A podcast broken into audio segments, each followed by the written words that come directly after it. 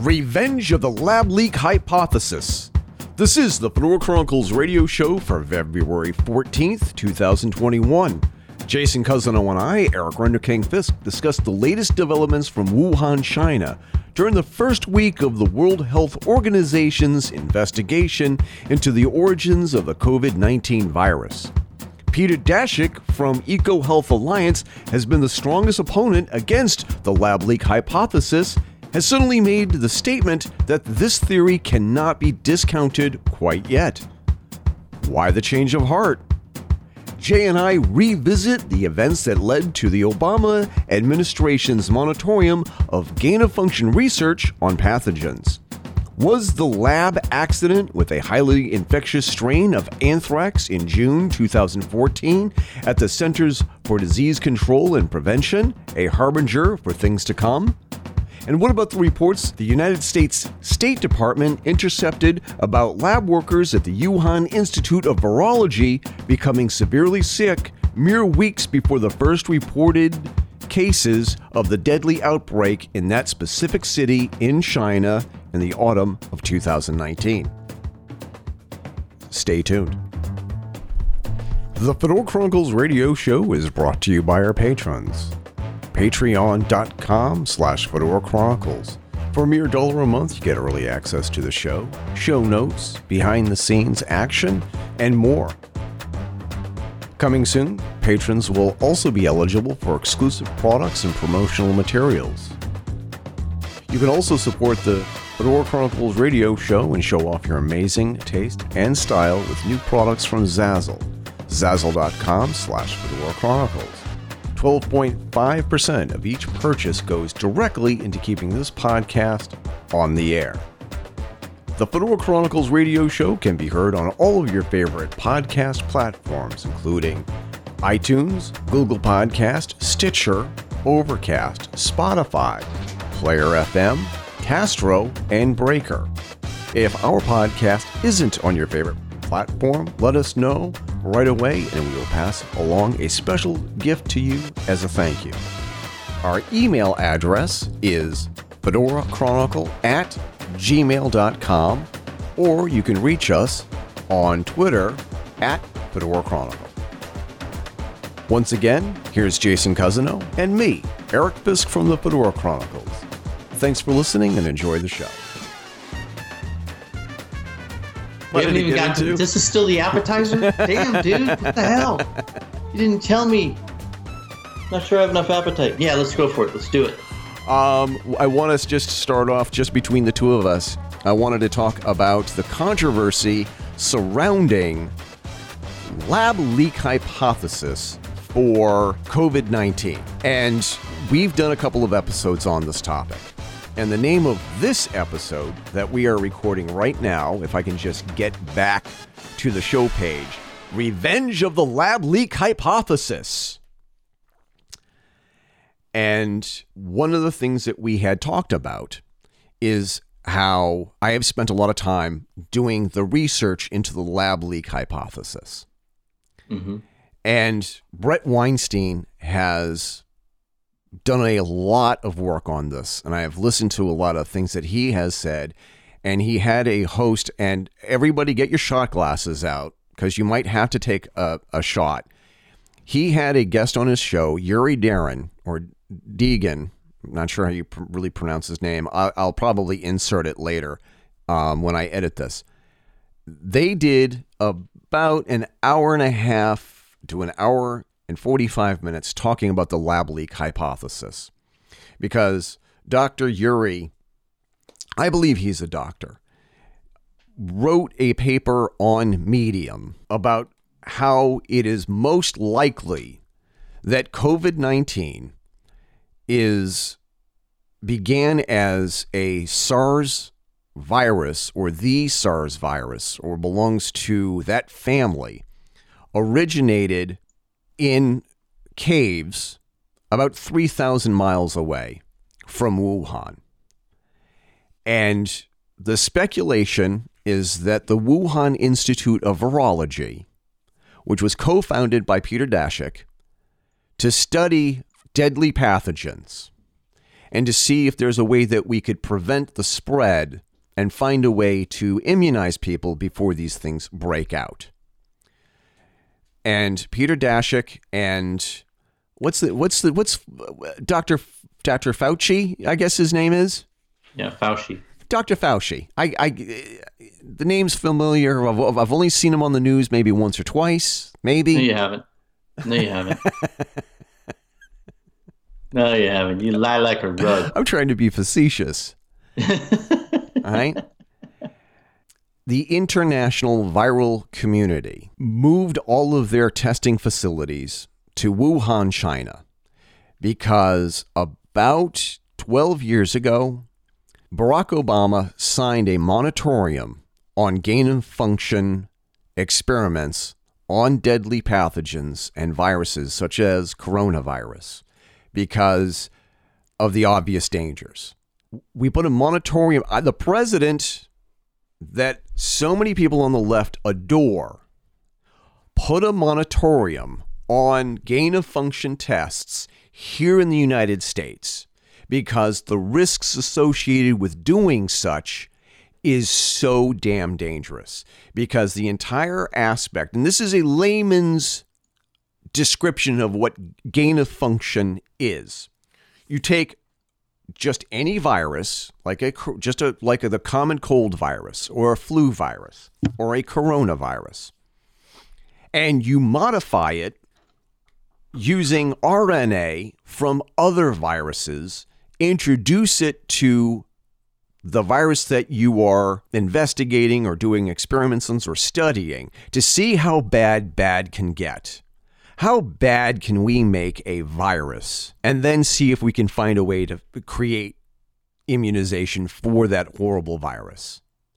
It's and it's a and it's a fool's errand according to so many other doctors who have spoken out against gain of function.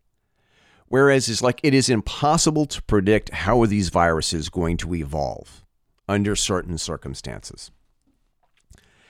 And the coincidence of the first outbreak occurring just across the street from the Wuhan Institute of Virology is astronomical. Now, granted, the, the Hunan wet market across the street from the Wuhan Institute of Virology would be a great place for viruses to adapt because of the filthy conditions. You have wild animals and domestic animals commingling. Their blood and their feces and their urine are all commingling. Uh, people are are attending these wet markets um, with little to no protection whatsoever. If there was a place to get a virus that that occurs naturally, like a zool- zoological virus, that might be one of the places to catch it. The fact that it's right across the street from where they've been doing gain of function tests on coronaviruses is astronomical you have a better chance of picking a winning lottery ticket the first time you've ever played the lottery than it would be for this to have happened, according to certain people. And then as the year progressed, more and more research has been done, and it they've eliminated when I mean when I mean they a lot of the people who are who have been investigating the origins of COVID-19 have said it's more it's looking more and more unlikely that this is what happened. One of the things that we have talked about is the oh, aforementioned. hold on, hold yep, on. Yep. Just, Go ahead. Just to clarify, when you say this happened, define this. And they, you say it's looking more and more unlikely that it's more. It's more and more unlikely that the virus began at the at the Hunan wet market across the street from the Wuhan Institute of Virology. Does, right. that, does that make sense? No, it made it made sense before, but I just wanted to make sure everyone listening is understanding clearly what we're saying here. So a lot of things have changed in the past year, and many other news organizations has republished this article by Andrew Kerr, published January 18th, 2021. He, he is a quote, investigative reporter. Um, the version that I have posted on the show page is from the Daily Caller. U.S. scientist who led charge against COVID lab leak theory admits he was trying to protect Chinese scientists. Again, this is written by Andrew Kerr, January 18th, 2021. Peter Daszak orchestrated a statement on the onset of COVID-19 pandemic that condemned quote conspiracy theorists that the virus doesn't have a natural origin. Daszak admitted on Friday through a spokesman that he issued the statement to protect Chinese scientists from online criticisms. Daszak has worked directly with these scientists at the Wuhan Institute of Virology and allegedly played a key role in directing taxpayer funded grants to the research center. The State Department announced on Friday that it has obtained evidence showing that research at the Wuhan Institute of Virology became sick with flu like symptoms in the fall of 2019 prior to the first known cases of COVID 19. There's also a link here to The Lancet, where Peter Daszak and a handful of other predominant scientists in the realm of virology condemns conspiracy theorists like Eric and Jay on the Fedora Chronicles who have talked about the lab leak hypothesis. So, what we have basically found out is that the same man who has been trying to deplatform people for talking about the lab leak hypothesis and has done everything that he can to silence people like Bret Weinstein, his brother Eric Weinstein, Yuri Darin or Dejin. I'm not sure how you pronounce his name. Take an, everybody take another shot. his behavior is almost criminal. Anybody who has said that this is most likely an accidental lab leak and Bret Weinstein also he talked about this, this on his his episode of the Dark Horse podcast.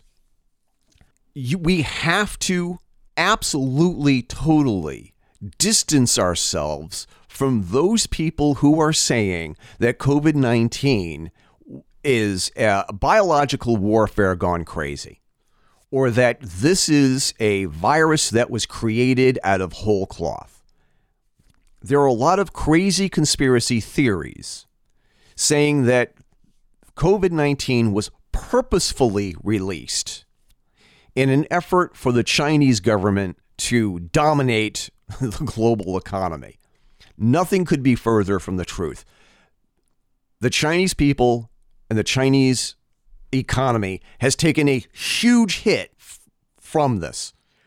There are large corporations that are taking away their manufacturing facilities away from China and they're opening up manufacturing jobs here in the United States because of the Chinese government's behavior in the past. I'm, I think we since if, if it's November of 2019, I I think we're like looking at maybe 14, 15 months at least. Well, I think the first time, I think October was the first time that um really kind of hit the news yeah. at least a little bit. But yeah, continue. Anyway, October, November. Right. So one of the things that really sort of bothers me is that we've had we have friends in the community who have gone back and they have pointed to this article in the Lancet that was published in March 7th, 2020 saying that this this is there's overwhelming evidence that this is a naturally occurring incident. There's no way that this could be genetically modified. And then it turns out the entire time Peter Daszak has been working with fact check organizations to censor unwelcome inquiries, according to this article. Because he's been working with those same scientists that he was defending. Exactly. And getting them funding and getting him fu- getting them funding. So it's not like he had a personal interest in making sure that this was that no, not at there all. was nothing to see here. Not at all. There's nothing to see here. Follow the money. I'll always follow the money. So, so I, where does this where does this leave where does this leave people like us? well, who had the temerity to actually mention this previously. How do how do you come out and say I'm sorry, I was wrong. We should not have improperly labeled you guys as conspiracy theorists because the last time I checked, Peter Daszak had posted a couple of days ago.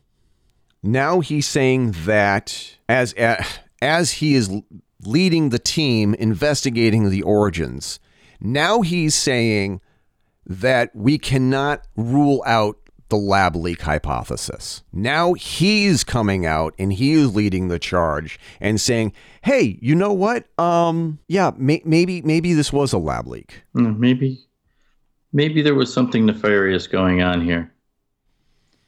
You know, and this is where, as you said previously, they're never going to say, you know, I'm, I'm sorry I called you a crazy conspiracy theorist because, you know, funny thing, you were actually right. They're never going to say that. No. It's a thankless job, man. it's a thankless job. All we're trying to do is be honest with people. They call us all these weird names, and then when we've proven right, they never say, Oh, you were right. Bastards. Yeah. It's a good thing we had all those years of hazing in high school to pre- prepare us for this shit. so, so what, what, what do you do with this? uh, you what? start drinking bourbon. Um,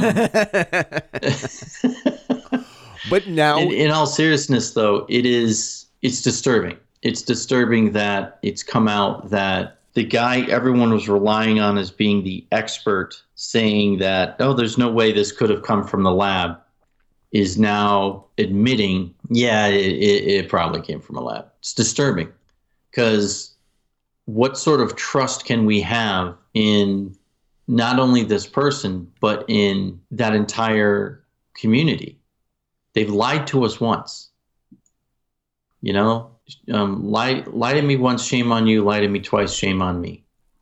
Right. Right. So where does this where does this bring us to? Where does this leave us? At what at what stage? At what point do we start looking at the people who are being put before us as experts and start questioning their credentials? Because that could be a very could be a very dangerous road to go down, right? Yeah. I mean, Dr. Fauci, he was the guy who was advising Reagan on AIDS. Mm-hmm. And a lot of people forget that. So, this is a man who has been in Washington in his same position since the Reagan administration. Yeah. So, anyone who says that Dr. Fauci is not political is deluding themselves. He is absolutely political. It is absolutely totally political. This is the news. It would have to be. This is the news item that made me drop everything and reach out to you and ask WTF. This is from Sky News. This is the first article that I saw this. COVID 19. World Health Organization team in Wuhan sees data no one has seen before and does not rule out coronavirus escape from a lab.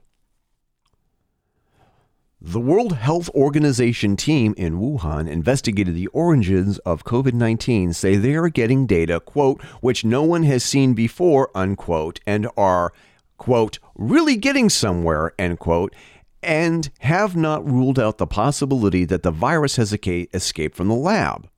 The same guy who was responsible for condemning and trying to deplatform people for saying that we should look further into the lab leak hypothesis is now one of the loudest voices this week talking about the possibility of a lab leak hypothesis. I just talked around in a circle. Are you dizzy yet?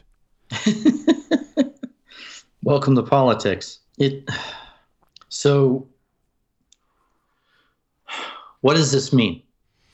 Well, it on the one hand, it means that you cannot trust the mainstream media. And you also can't trust podcasters to give you all the information either.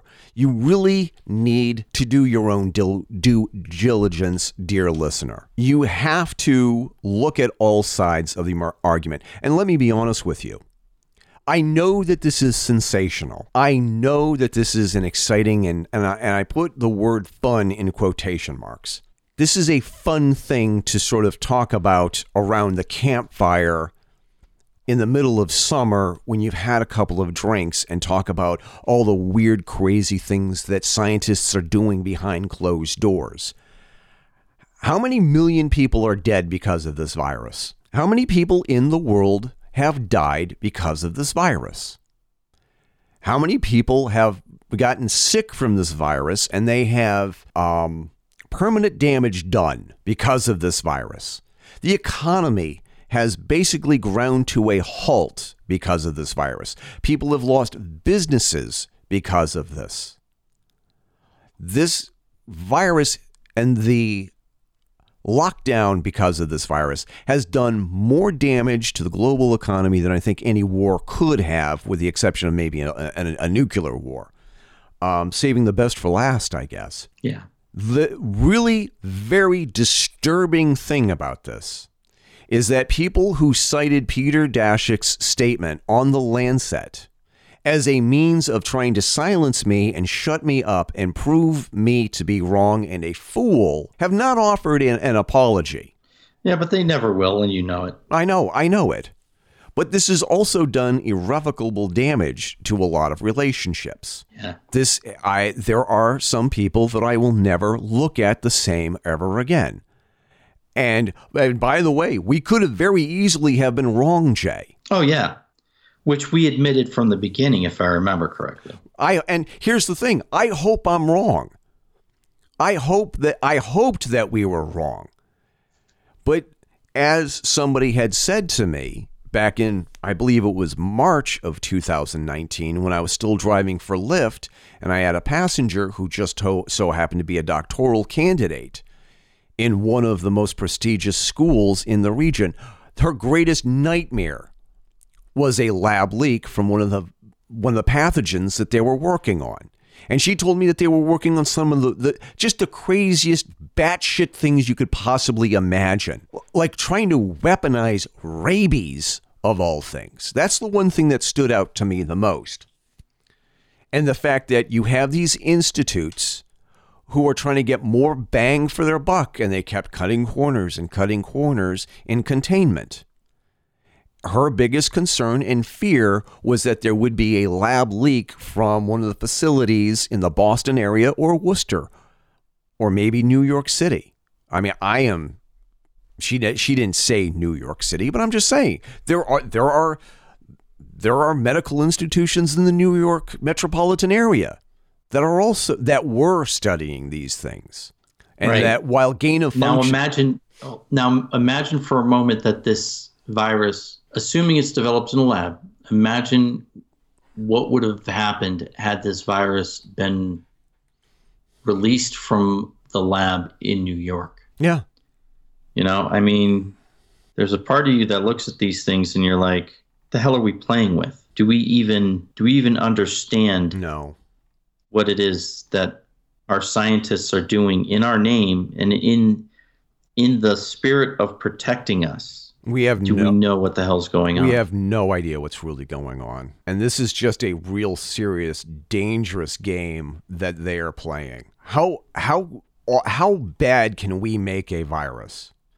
How horrible can we make a virus? How contagious can we make this virus? And then turn around and it accidentally is released out into the public. Because you look at you look at this story, you look at this Jay, and then all of a sudden you have to stop and ask yourself. Just imagine all the other things that they are working on. What else is in the lab that they were looking at? What other viruses were they playing with? It's not an unfair question. No, it isn't, especially since the since the lab genesis hypothesis is now being basically admitted to being right. What else are they doing at that lab? How are the protocols being followed in other labs? Or how well are the are those protocols being followed is probably a better way of phrasing that question. You know? If these people are playing with literal death in a in a in a beaker, how confident are we in their ability to maintain those safety protocols and rigorously follow them? Because if we have no confidence in their ability to rigorously follow those protocols, those protocols are essentially irrelevant, right? Yeah. If no one is doing what they should be doing to ensure that these deadly viruses don't get out, then those deadly viruses are going to get out. It's a question of when. And it's a matter of luck that it hasn't happened yet. Not because of, of skilled um, workers, they're human. They're going to make mistakes. Yeah. You know, it's not, I don't think it would, I think it's, it's not wrong, nor is it inappropriate to question whether a human could possibly have made a mistake. I think, honestly, it's probably good policy to assume a human made a mistake. I know when I write the processes and procedures for my work, which doesn't involve anything involving anything that could kill people, I try and make my policies and procedures keeping in mind that someone somewhere is going to make a mistake and screw it up. Right. So the way we handle that, where I work, is we try and minimize the damages that will be caused through human error but all we can do is minimize them. We can never eliminate them, and you have to realize that. You've got to be you've got to be honest with the consequences of what is possibly going on. You know? So when you're dealing with a lab full of humans, I don't care if they're Chinese, Russian, United States, South African, wherever, it doesn't matter. They're human. And humans are fallible. Humans make mistakes. Oh yeah, absolutely. Humans suffer from lapses in judgment.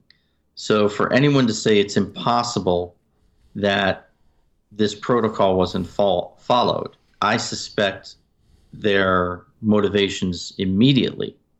Because you're saying, okay, so it's impossible a human made a mistake. We can't, yeah, we that can't. doesn't seem right to me. We. It's the lying, though. Yeah. It's the lying that is just simply unforgivable, and it's the vilification of the of people who right. were talking about this. I mean, I am looking at this one, and this is from the dailymail.com. I'm not I, I'm not from England. I do not know about the Daily Mail's reputation. China lab leak is the most credible source of the coronavirus outbreak, says top government officials, amid bombshell claims Wuhan scientist had turned whistleblower. And this was published like when was it? It was it was last updated on January 3rd. This is another um, story. This time, this is an article about a somebody who used to work at the Wuhan Institute of Virology, allegedly, Matthew Pottinger, who was Pre- uh, Donald Trump's respected deputy national security advisor, told politicians around the world that even China, China's leaders now openly admit their previous claims that the virus originated in the Wuhan market are false now there are people who are saying that this is this was a bogus made up story and, and the and listening to how other people explain the lab leak hypothesis is that you would be an idiot and a fool not to look at all the coincidences and not realize there's something wrong here. I mean, it, right. you have to look at the fact that they originally stated that it came from the wet market that's literally across the street from the Wuhan Institute of Virology. Some of the earliest people who contracted COVID 19 were lab workers who passed away. And simul- I don't know, but it, it sounds like if this was a detective show, they'd be looking at the lab seriously. That's if this was an episode of NCIS, where would Mark Harmon first look to see the origins? I'm, I'm serious.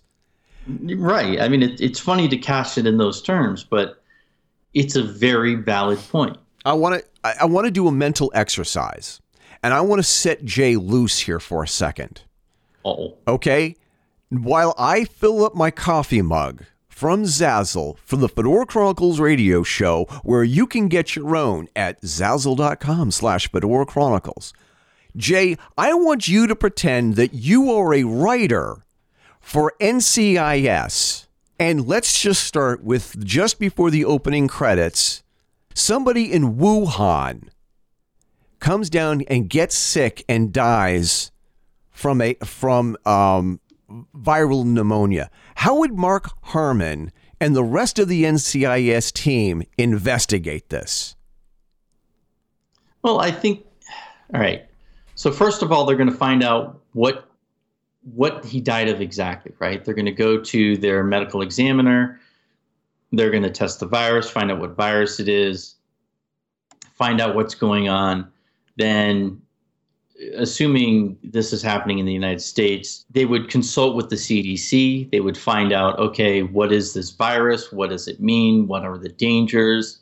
And then they would follow the evidence where did this person work that they could have contracted this virus? If this is a new virus that we've never seen before, how could they possibly have caught that? So they would then follow it back to the institute that the person works at. Then they would investigate were the protocols followed. It will, of course, there would be some political drama going on between whose authority they have and going into the lab and all that other kind of shit. And I'm sure Mark Harmon would have some smug looks for the camera but you know that's just Mark Harmon thing. So they would investigate the lab though. They would find out what are the protocols and were they followed and is it possible and they would probably find that there was like a little almost microscopic tear in the CBR equipment that the scientist had and that's how he got infected with the virus. But it starts with finding out how he died and then chasing it back to how could this person possibly have contracted this virus? And is it possible that he caught it at the wet market? Yeah, it's possible. Is it likely? I don't know. But they would follow both trains. They would follow, okay, if it was at the wet market, then is anyone else infected at the wet market? If it wasn't at the wet market and it was the lab, were all the protocols, product, protocols followed at the lab? And they would chase it down because that's what they do in those shows. But at, at, but at least at no no I literally I've been listening to you the entire time. Mm-hmm. The important the the whole point that I was trying to make is that I can just picture if this if this was an episode of NCIS and you would have um, McGee and everybody else walking around the wet market looking at all every little nook and cranny. And it's like you see a camera view of McGee turning his head. And he looks and it's like he sees Wuhan Institute of Virology. And then he would say hey boss look at this. And then Gibbs would look up and say huh well maybe we should check that out right You'd think that that would happen with like by the end of the first or second act before the first or second commercial break, wouldn't you? You would think so. You would think so. Now, we're just two crazy geeks with a podcast. Yeah. And we've been and I've been trying to debunk this for myself. At what point do they look at somebody like Peter Daszak, who was the loudest critic of conspiracy theorists talking about the lab leak hypothesis or the lab leak theory and not look at him and say, You were the loudest voice saying these people were crazy. Yeah. Methink thou doth protest too much. Is there something you want to tell us? Is there something you want to say? Now, this is the this is the part of the episode that our listeners have been waiting for. This is the part where you look at Peter Daszak and you look at the work that he's done for EcoHealth and what they've been trying to do. He's been trying to control the narrative about the lab leak hypothesis or the lab leak theory. And the more and more that we look into this, the more it seems more likely that this is a genetically modified virus because it has properties that we've we have not seen before. And we know for a fact, looking from the press releases from the Wuhan Institute of Virology, because they were bragging about what they were able to do earlier with other viruses. Now we're looking at Peter Daszak. Now he's saying, well, you know what?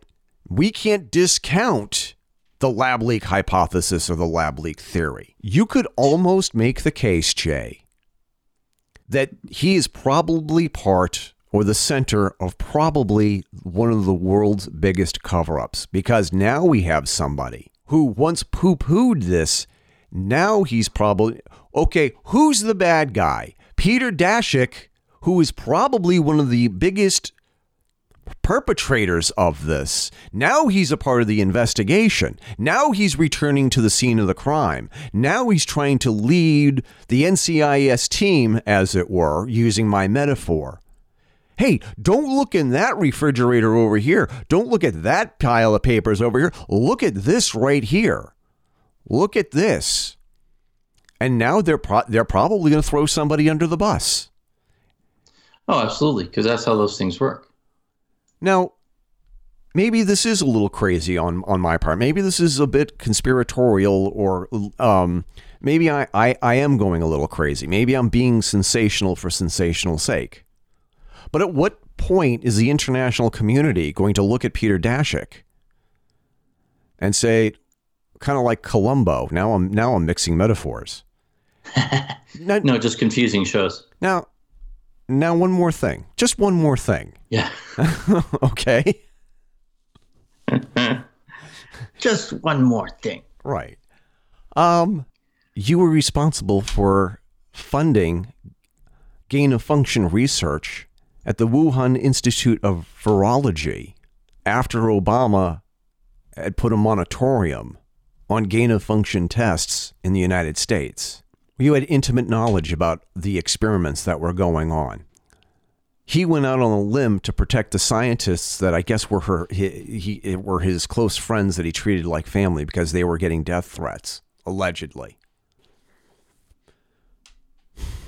I'm just wondering, do, do you do you not see the conflict of interest here, where where Peter Daszak has a vested interest in in many different facets to be there and to lead the investigation? Right. That's problematic. To guide it in a to guide it in a direction that best suits the people he cares about, which is pretty much the textbook definition of a conflict of interest. If he was a lawyer, he would have to recuse himself from the case. He really should recuse himself. Yeah.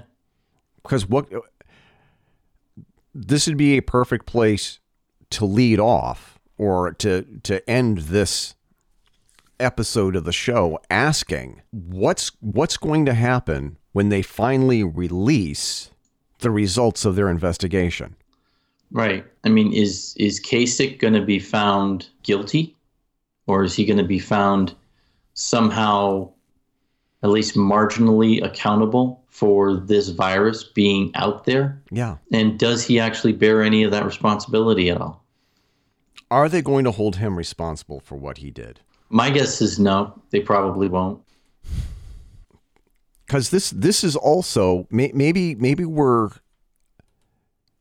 maybe we're, we're dancing too close to slander and libel. Well, we're it, what maybe. I no what I what I what I am we're about. We're supposing. We're what making I, suppositions. What I am about to say. Oh, okay. And I got to be very careful how I say this. Is there a can you be charged for a crime for doing these tests doing these experiments and having this virus leaked. Maybe it's re- irresponsible for us to ask this question. Could you look at a Peter Daszak and hold him accountable and li- uh, liable for the damage that's done to the rest of the world? Because there were many scientists who had said this is wrong and this is dangerous. There, there's a reason why Barack Obama, President Barack Obama, demanded a moratorium on gain of function tests here in the United States. Because we had been warned that no good can come of this. You couldn't do it in the United States, so you had to go overseas to do these tests. Now what? Because you knew the dangers. You couldn't do it here, so you went there. You created a monster in a lab. It accidentally got out. And literally millions of people all across the world are dead because of this. Did any of these people actually commit a crime?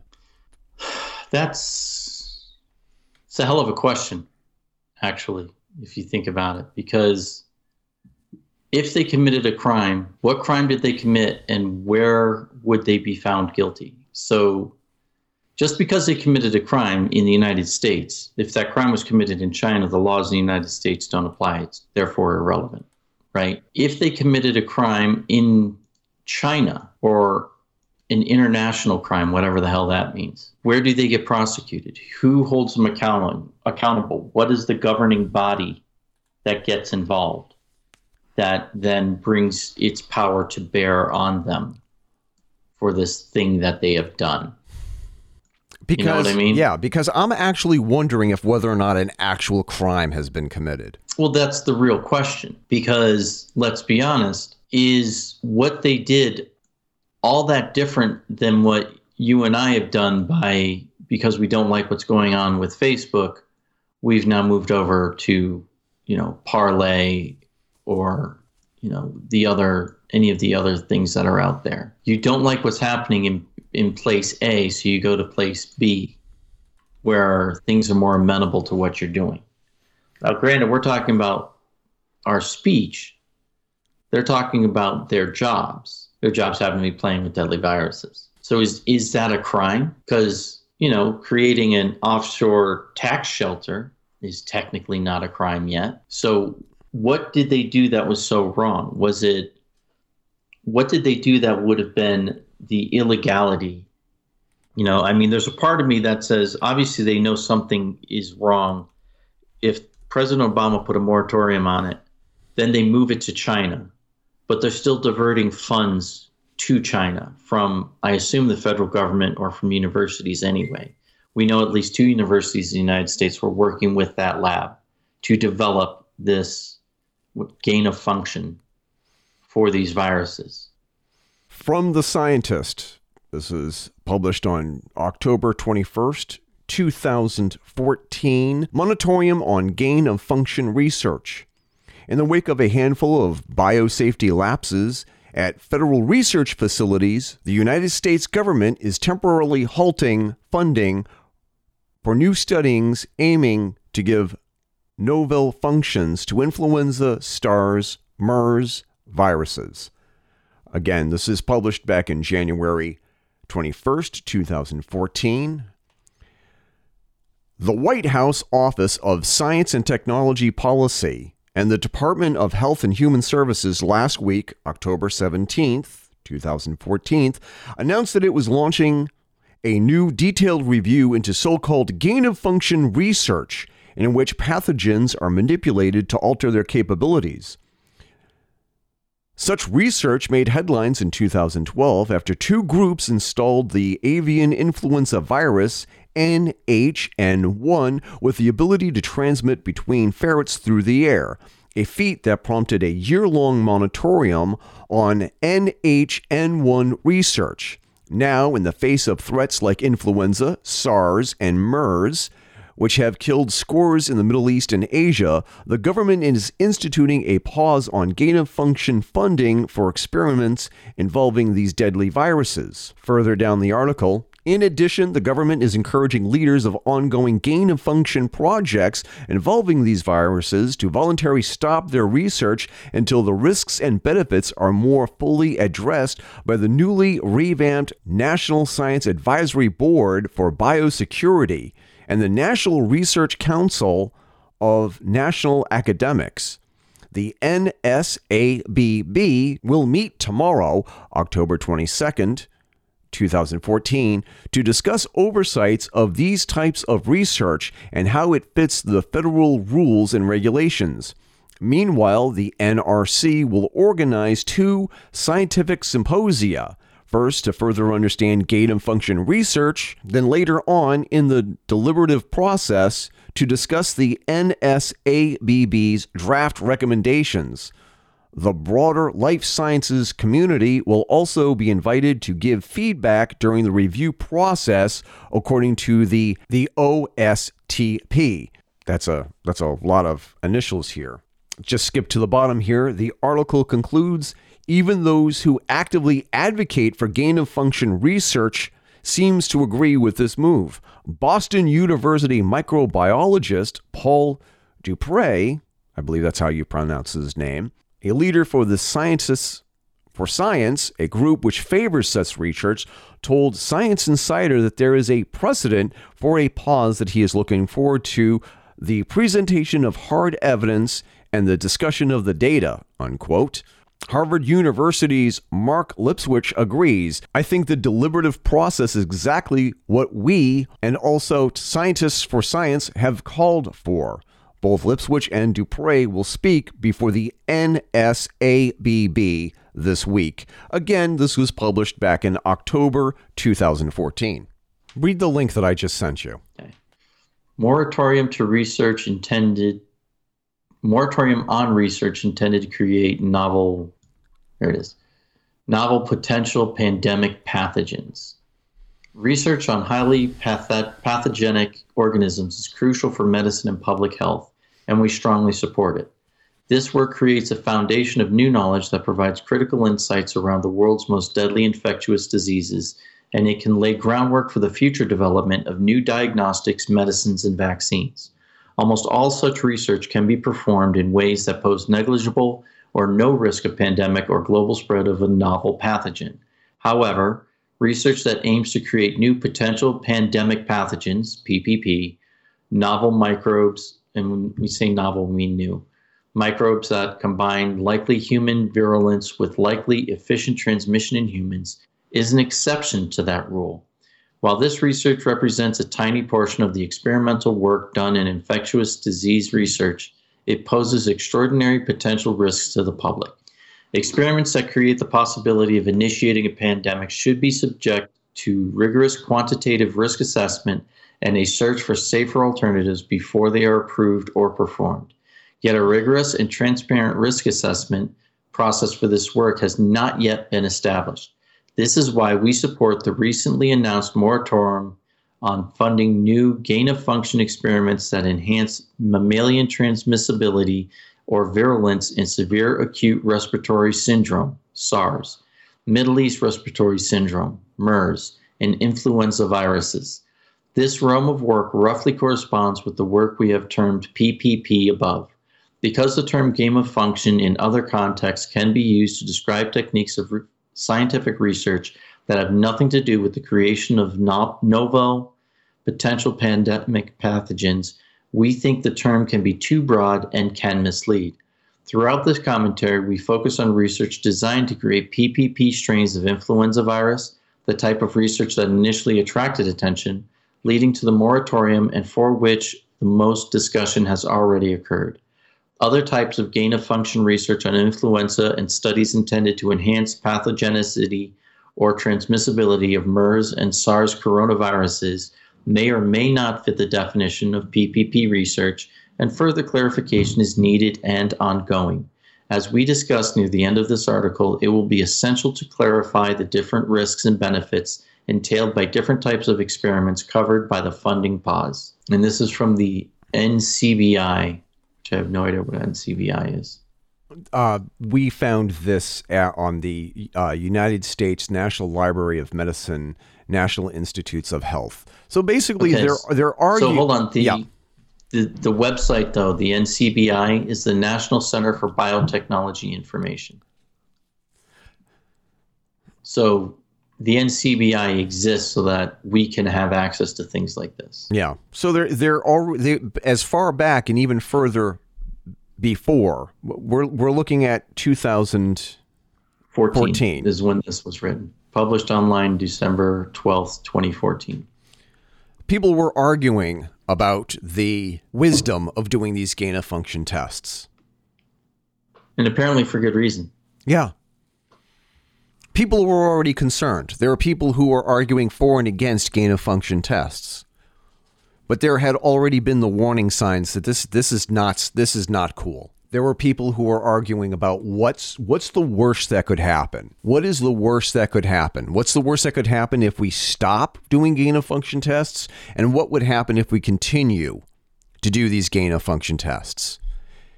Because if you keep trying to figure out how bad bad really is for a virus, and you keep patting yourself on the back saying, hey, look at this new deadly virus we created, and you just keep making things worse and worse in the lab, at some point, something is going to accidentally get released. And when that happens, who's going to take the brunt of all of this? Who's going to f- suffer the consequences the most? There are already ag- arguments against doing these experiments. And Barack Obama had said, yeah, we should stop doing this here in the United States for, for good reason, for obvious reasons. So they packed up their bags, all of these other institutes in the United States said, okay, we'll take our ball and we'll go to another playground. We'll go to China. China will be the world leader in bio research. Then what? Instead of heeding the warnings from other scientists, they went to a part of the world where they're not as strict on containment. And why would they do that? Well, I, I, I think that's a rhetorical question, Jay. I think you already know the answer to that. Well, and that's just, but it still needs to be asked, you know? I mean, it's one of those things that if you don't, even though it seems like an obvious question, if you don't ask the question, you don't get people to think about it. What possible reason would they have in going to a country that is notorious for not following safety protocols?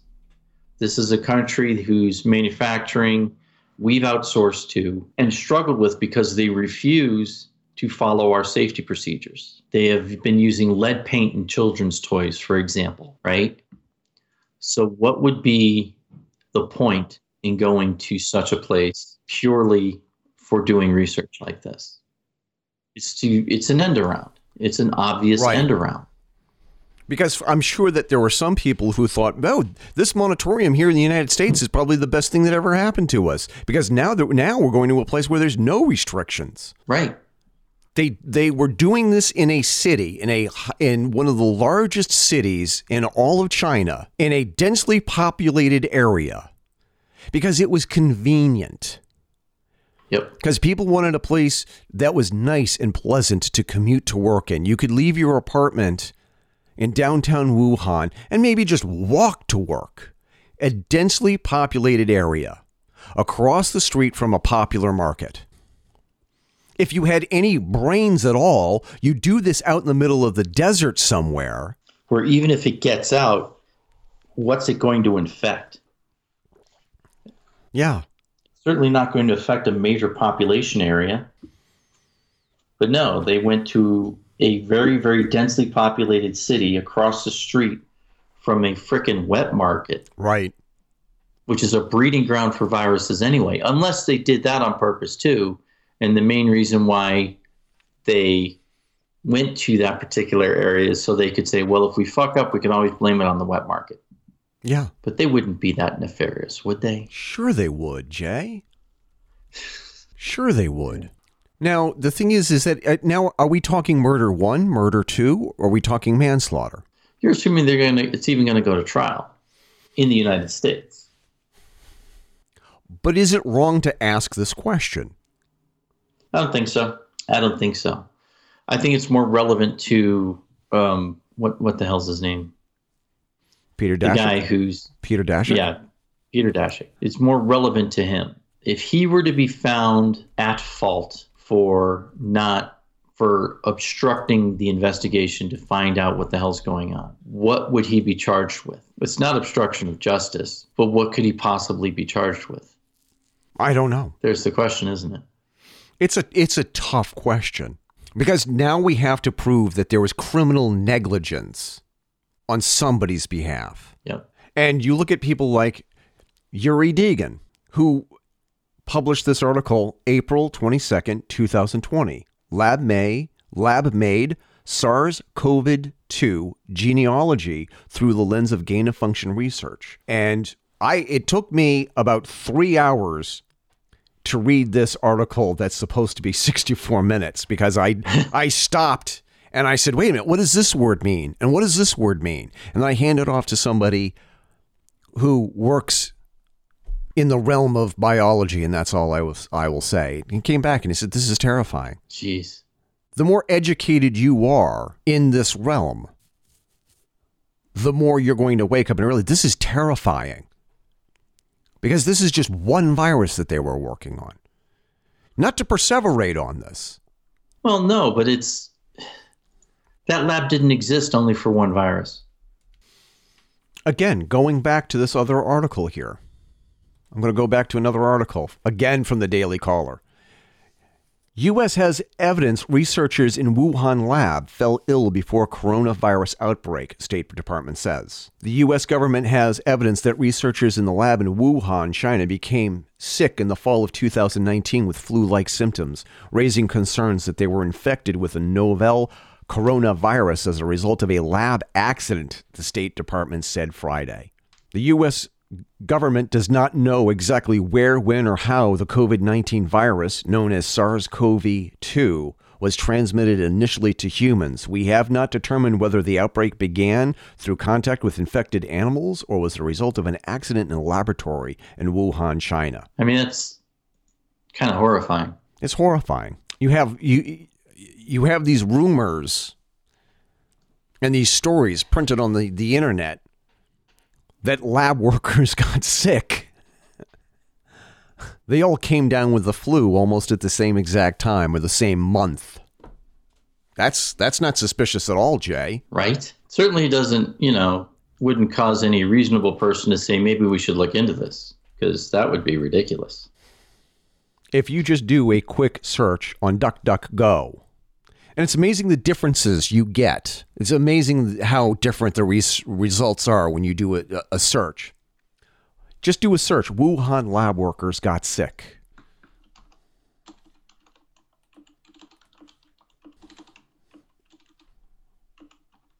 So let's see. There's DuckDuckGo. I'm going to go to Google now. Now, granted, it's it was Mike Pompeo who had said at the beginning of the year, I'm looking at this article from Newsweek. U.S. says researchers fell ill in the fall of 2019, calls for transparency. United States Secretary of State Mike Pompeo has urged the World Health Organization to pressure China into greater transparency surrounding the pandemic, alleging that the Wuhan Institute of Virology saw illnesses similar to COVID 19 among staff in the fall of 2019. This is from IB Times. Is that the one you were reading? Uh, I was reading the one below that. Um, uh, U.S. says Wuhan researchers fell ill in fall of 2019. But the thing okay. is, is that I the IB Times. What does IB stand for? International, International Business, Business Times. Yeah. Yeah. Several researchers at the Wuhan Institute of Virology became sick in autumn 2019, even before the first case of COVID 19 was reported the U.S. Department of State claimed as World Health Organization team arrived in the Chinese city to probe the origins of the coronavirus. This was published last month, January 18th. The government fact sheet, fact sheet suggested the symptoms of the researchers were similar to both COVID 19 and common seasonal illnesses, contradicting WIV senior researcher Shi Zhengli's claim that there was zero infection among the staff and students. The State Department, however, acknowledged that the government does not know exactly when, where, or how the COVID 19 virus was transmitted to humans in Wuhan before a year ago. The virus could have been, emerged naturally from human contact with infected animals, spreading in a pattern consistent with a natural epidemic, the statement noted. A laboratory accident could resemble a natural outbreak if the initial exposure included only a few individuals and was compounded by an asymptomatic infection. Here's another article that I'm sending to you. See, it just, it it just gets it just gets worse and worse, Jay. Well, it turns into a rabbit hole at some point, right? and this becomes well, it is because it's no, also become a political um it's become a, a political volleyball, right? Yeah. Also from International Business Times. The shocking diplomatic cables reveals safety compromise in Wuhan lab. U.S. intelligence probing coronavirus source. And this is from April of last year. And and in case you don't trust that news source, here's another one. For people who can't see us on the podcast, I'm actually sending Jay all of these articles that I had bookmarked just for this occasion. so, this is an opinion article on the Washington Post from April of last year. Same date time, well, the day after the one, or day before the one I just read. State Department cables warned of safety issues in Wuhan lab studying bat coronaviruses. Two years before the novel coronavirus pandemic upended the world, U.S. Embassy officials visited Chinese research laboratory and research facility in the city of Wuhan several times and sent two official warnings back to Washington about inadequate safety at the lab which was conducting risky studies on coronaviruses from bats. The cables have fueled discussions inside the US government about whether this or another Wuhan lab was the source of the virus, even though conclusive proof has yet to emerge. And they would be irresponsible to not be discussing it. Right. By the way. So in January 2018, the U.S. Embassy in Beijing took the unusual step of repeatedly sending U.S. science diplomats to the Wuhan Institute of Virology, which had in 2015 become China's first laboratory to achieve the highest level of international bio research safety, known as BSL 4. WIV issued a news release in English about the last of these visits, which occurred on March 27, 2018.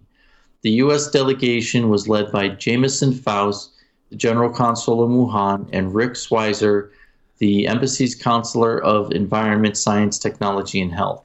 Last week, WIV erased that statement from its website, though it remains archived on the internet. Uh oh. That's not suspicious that, at all. That's not suspicious at all. That doesn't raise any eyebrows. Way back in 2018, the Wuhan Institute of Virology was in a panic because they were short on supplies and technicians who knew what they were doing. Yep. And then there's a flu like or SARS like outbreak in fall of 2019. And I, I, I, I, just got a message. Maybe we've gone a little too long on this. I saw it. but the entire notion is that for almost an entire year, we've been criticized for being proponents of the lab leak hypothesis. Then we go down this rabbit hole in looking at the the going backwards in time, looking at the news surrounding the Wuhan Institute of Virology, Jay. And that and we're the, finding a lot of problems. Looking at all the links that we haven't even talked about that we have on the show page, you'd be an idiot to discount the lab leak hypothesis or the lab leak theory in view of everything else. Everybody who says no, no, it's impossible. There's no way it could have been linked from uh, from a lab. You look at all of this. Beijing was in a panic because they didn't have enough qualified technicians working at the Wuhan Institute of Virology, and they didn't have enough supplies. They didn't have an, a, a, uh, they didn't have enough equipment and supplies. And then there's this lab leak and now there's a global pandemic. In light of the fact that there were plenty of scientists who were arguing against gain of function research. What do we say to these people who said that we were wrong? Well, the adult in me says you should do your research. However, the child in me goes, yeah, yeah, yeah, and this is why MSNBC will never, ever offer the Fedora Chronicles a show.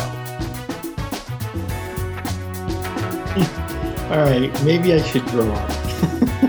no, no, I don't think that you should because this is this is what makes doing the show so much fun. Thank you, Jay. Congratulations on surviving another episode of the Fedora Chronicles radio show. Find out more about the Fedora Chronicles by visiting our website, thefedorachronicles.com. That's where you can find our show notes, past episodes, and articles. Follow us on Twitter, Facebook, Instagram by simply searching for us on those platforms. Don't forget to join our group on Facebook and follow us on Twitter so that you can keep up with what we will be talking about in the next episode. Facebook, Twitter, and our email address Fedora Chronicle at google.com are great ways to drop us a line with your comments and show topic suggestions. And if it's any good, we promise we will read your comment on the air. Support the show by contributing to our Patreon page, patreon.com slash Fedora Chronicles. For a mere dollar a month, you get early access to the podcast, updates on what we're doing, and for $5 a month, you get all that and a t-shirt and coffee mug of your choice. Terms and conditions apply. Thank you to all of our listeners who are already contributing. You can also support the show and show off your incredible, impeccable taste by buying our merch at zazzle.com slash store slash Fedora Chronicles. The theme songs for the show are Royal Flush and Black Cabaret by Olive Musique. All other music on the show is listed on the show page and has been provided to us by Premium Beats from Shutterstock. Copyright The Fedora Chronicles 2020, all rights reserved. On behalf of my co host Jason and I, this is Eric Renderking Fisk signing off and reminding you to keep your chins up and your fedoras on.